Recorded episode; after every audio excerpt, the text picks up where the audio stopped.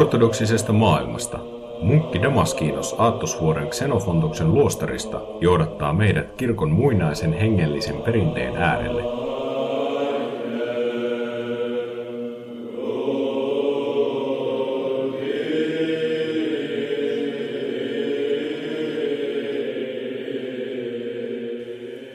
Luemme nyt kolmannen ja viimeisen osan pyhittäjäiti Maria Egyptiläisen elämästä – jos et ole kuullut kahta ensimmäistä osaa, käy ensin kuuntelemassa ne. Koko vuoden Sosimas pysyi hiljaa, eikä uskaltanut kertoa kenellekään mitään näkemästään. Mutta itsekseen hän anoi Jumalaa suomaan hänet näkemään uudelleen nuo ihanat kasvot. Hän oli huolissaan ja hermostunut, kun hän ajatteli yhden vuoden kestoa, ja toivoi, että se olisi kulunut nopeasti kuin yksi päivä. Kun lopulta suuren paaston aloittava sunnuntai saapui, kaikki muut lähtivät luostarista tavanomaisten rukousten jälkeen psalmeja veisaten. Vain Sosimas jäi jäljelle sairauden pidättelemänä. Hän nimittäin makasi kuumeessa. Silloin hän muisti, mitä pyhä oli sanonut hänelle. Vaikka tahtoisitkin lähteä, et voi niin tehdä. Kului muutama päivä ja lopulta sairaudesta toivuttuaan hän jäi luostariin. Kun munkit palasivat takaisin ja salaisen ehtoollisen päivän ilta koitti, Zosimas teki, kuten häntä oli käsketty. Otettuaan hieman puhtainta ruumista ja kunniallista verta pieneen ehtoollismaljaan – ja laitettuaan hieman kuivattuja viikunoita, taateleita ja vedessä liotettuja linssejä pieneen koriin, lähti hän liikkeelle myöhään illalla. Hän istui Jordanin rannalla ja odotti pyhittäjä äidin saapumista.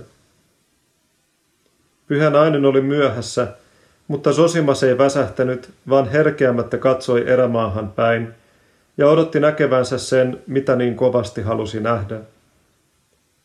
Vanhus puheli itsekseen. Voiko olla niin, että oma kelvottomuuteni esti häntä tulemasta? Vai tulikohan hän jo aiemmin ja palasi takaisin, kun ei nähnyt minua täällä? Näitä puhellessaan hän itki ja kyynelissään huokaili, nosti silmänsä taivasta kohti ja anoi Jumalaa sanoen, Oi valtias, älä estä minua näkemästä sitä, minkä kerran annoit minun nähdä – Älä anna minun lähteä turhaan syntieni taakan painamana. Kun hän näin itkien rukoili, tuli hänelle mieleen toinen ajatus ja hän sanoi itselleen, mutta mitä hän sitten tapahtuu, vaikka hän tulisikin? Täällä ei nimittäin ole venettä. Miten hän ylittää Jordanin tullakseen minun kelvottoman luokse? Näin pohtiessaan vanhus näki pyhän naisen saapuneen ja seisovan joen toisella rannalla. Sosimas nousi seisaalleen, iloitsi ja riemuitsi sekä ylisti Jumalaa. Jälleen hänen iski ajatus, ettei nainen pystyisi yrittämään Jordania. Sitten hän näki naisen sinetöivän ristinmerkin Jordanin vesien ylle, sillä kuten Sosimas kertoi, tuona yönä oli täysikuu. Ristinmerkin tehtyään nainen astui välittömästi vetten päälle ja alkoi kävellä vetten pinnalla kohti Sosimasta. Kun vanhus halusi kumartaa naiselle, tämä esti häntä ja huusi vielä veden pinnalla kävellessään. Mitä oikein teet, Abba? Sinä olet pappi ja sinulla on jumalalliset salaisuudet mukanasi. Sosimas teki, kuten nainen käski. Rannalle saavuttua nainen sanoi vanhukselle, siunaa, isä siunaa. Zosimas vastasi hänelle vapisten, sillä ihmeen nähtyään hämmennys oli vallannut hänet.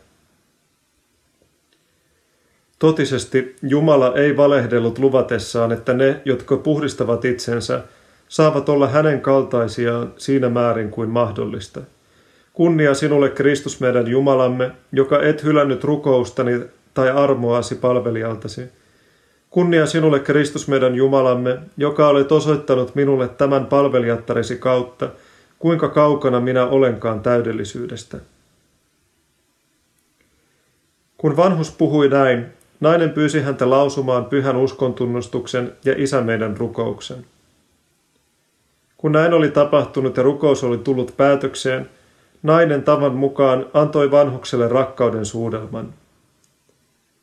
Osallistuttuaan tällä tavoin pyhiin salaisuuksiin, nainen kohotti kätensä taivaita kohti, huokasi kyyneleet silmissä ja huudahti, Herra, nyt sinä annat palvelijasi rauhassa lähteä niin kuin olet luvannut, sillä minun silmäni ovat nähneet pelastuksesi. Sitten hän sanoi vanhukselle, Anna anteeksi, Abba, mutta täytä toinenkin toiveeni. Mene nyt luostariin Jumalan armon vartioimana. Ensi vuonna tule jälleen samaan joenuomaan, jossa ensi kerran sinut tapasin. Tule Herran tähden, sillä sinä olet jälleen minut näkevä, kuten Herra tahtoi. Sosimas vastasi hänelle, jos olisi mahdollista, tästä päivästä alkaen haluaisin seurata sinua ja nähdä pyhät kasvosi, mutta täytä nyt vanhuksen yksi ja ainoa pyyntö ja ota hieman ruokaa, jota olen sinulle tuonut. Näin sanoessaan hän näytti naiselle koria, joka hänellä oli. Tämä vain kosketti linssejä sormenpäillään, otti kolme jyvää, pani ne suuhunsa ja sanoi, että pyhä henki on riittävä säilyttämään sielun olemuksen tahrattomana.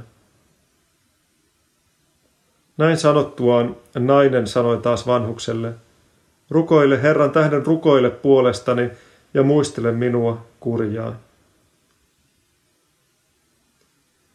Kosketettuaan pyhän jalkoja ja pyydettyään hänen rukouksiaan kirkon, valtakunnan ja itsensä puolesta, Sosimas itkien antoi naisen lähteä ja meni itsekin pois huokaillen ja suruissaan, sillä hän ei rohjennut toivoa saavuttavansa saavuttamatonta. Nainen teki jälleen ristinmerkin Jordanin yllä, astui vetten päälle ja käveli joen toisella rannalla kuten aiemminkin.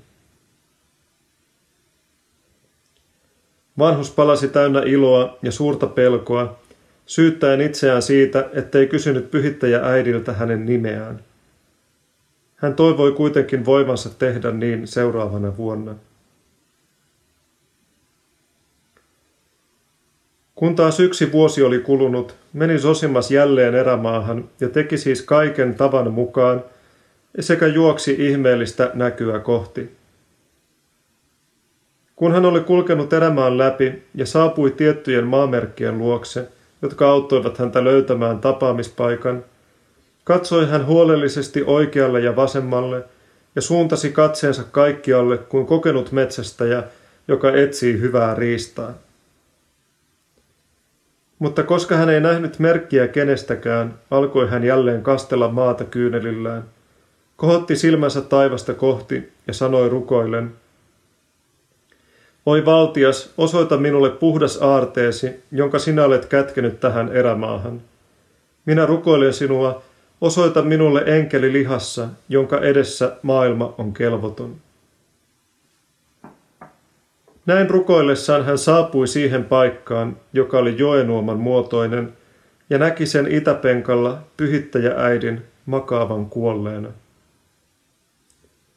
Hänen kätensä olivat tavan mukaan ristissä ja hänen kasvonsa kohti itään. Kiiruhdettuaan ruumiin luo, Sosimas pesi autuaan naisen jalat kyynelillään ja suuteli niitä, eikä uskaltanut koskettaa mitään muuta kohtaa hänen ruumiistaan. Pitkän aikaa hän itki. Sitten hän luki tilanteeseen ja ajankohtaan sopivat psalmit toimitti hautausrukoukset ja saneli itsekseen, tuleeko minun haudata pyhittäjä äidin jäännökset, vai onko tämä vastoin pyhittäjä äidin tahtoa? Näin sanoessaan hän näki sanat, jotka oli piirretty maahan naisen pään viereen.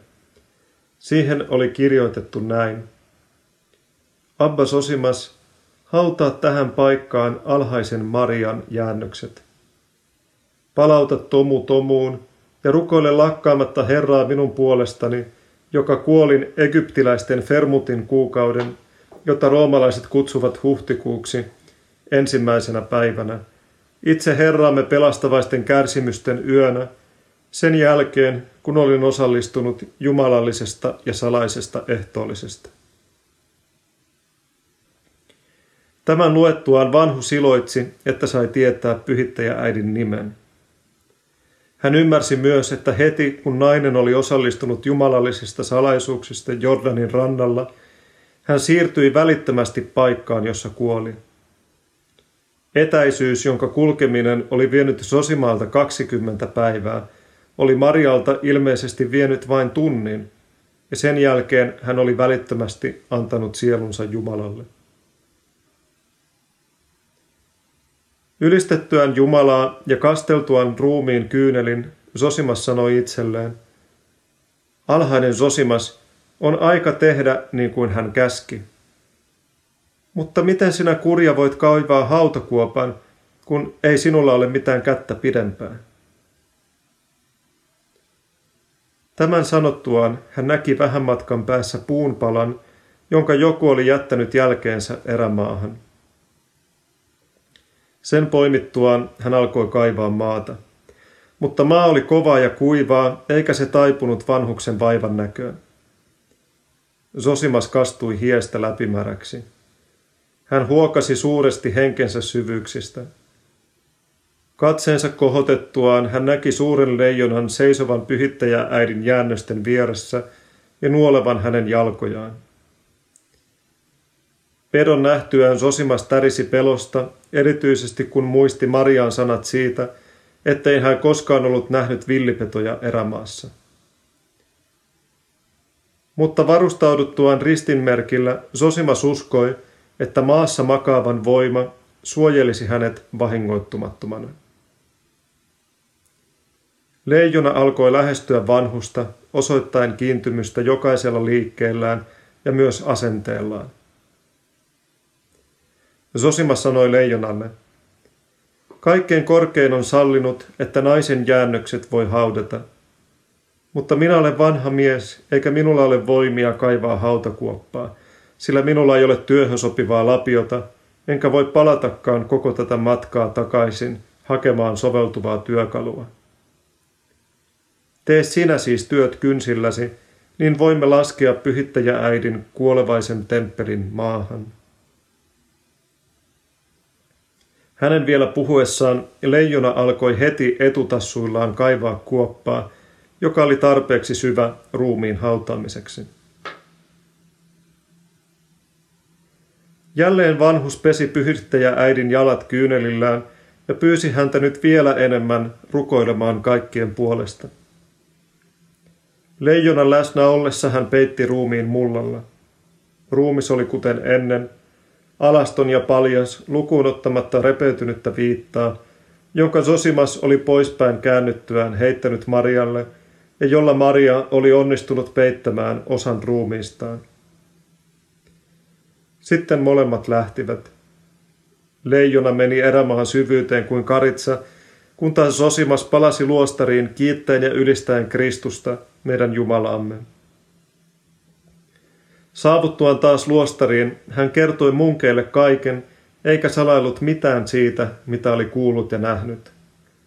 Hän kertoi heille vähitellen alusta asti kaiken, ja kaikki hämmästelivät kuullessaan Jumalan ihmeistä, sekä pelolla ja halajaamisella viettivät pyhittäjääidin muistoa. Ikumeni Johannes havaitsi luostarissa eräitä asioita, jotka piti korjata, joten tässäkään suhteessa – Pyhittäjä-äidin sanat eivät olleet turhia tai käsittämättömiä. Sosima saavutti lopun tässä samassa luostarissa lähes sadan vuoden ikäisenä. Munkit säilyttivät tämän tarinan kirjoittamatta sitä muistiin ja opettaen sen suullisesti sukupolvelta sukupolvelle, ja he esittivät sen hyödyllisenä esimerkkinä niille, jotka halusivat kuunnella. He eivät kuitenkaan olleet kuulleet kenenkään kirjoittaneen kertomusta muistiin tähän päivään mennessä, joten minä kirjoitin sen ylös heti kuultuani sen suullisesti. Ehkä jotkut muutkin ovat kirjoittaneet pyhittäjääidin elämästä hienommalla tyylillä kuin minä, vaikkakaan mitään tällaista ei ole tullut tietooni. Parhaani mukaan olen kirjoittanut tämän kertomuksen, enkä halunnut tuoda esiin muuta kuin totuuden. Jumala, joka suo runsaita lahjoja niille, jotka pakenevat hänen turviinsa, antakoon minulle palkaksi sen hengellisen hyödyn, jonka tämän kertomuksen lukijat saavat. Antakoon hän sen myös sille, joka käski, että tämä työ, siis tarkoitan tätä kertomusta, pitää kirjoittaa muistiin. Tehköön Jumala myös meidät yhdessä kaikkien niiden kanssa, jotka aikojen alusta asti ovat häntä miellyttäneet hengellisen mietiskelynsä ja toimintansa kautta, arvollisiksi saamuttavaan se asema ja elämäntapa, joka oli Marialla, josta tämä kertomus kertoo. Kantakaamme mekin kunniaa Jumalalle, aikakausien kuninkaalle, jotta hänkin tekisi meidät kelvollisiksi saamaan hänen armonsa tuomiopäivänä Kristuksessa Jeesuksessa, meidän Herrassamme, jolle kuuluu kaikki ylistys, kunnia ja kumarrus, aina yhdessä aluttoman isän sekä kaikkein pyhimmän, hyvän ja eläväksi tekevän hengen kanssa, nyt ja aina ja iankaikkisesta iankaikkiseen. Aamen. Nyt olemme tulleet päätökseen tässä pyhittäjäiti Maria Egyptiläisen elämäkerrassa, joka kirkon perinteen mukaan luetaan suuren paaston viidennen viikon torstain aamupalveluksessa yhdessä Andreas Kreetalaisen suuren katumuskanonin kanssa. Pyhittäjäiti Marian elämä on äärimmäinen ja täydellinen esimerkki katumuksesta, mutta se on mahdollinen esimerkki.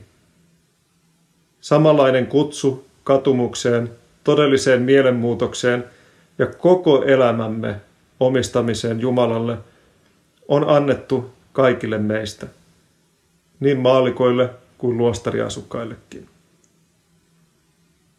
Ja sen takia suuressa paastossa pyrimme kuulemaan tuon kutsun entistä selkeämpänä ja entistä kirkkaampana.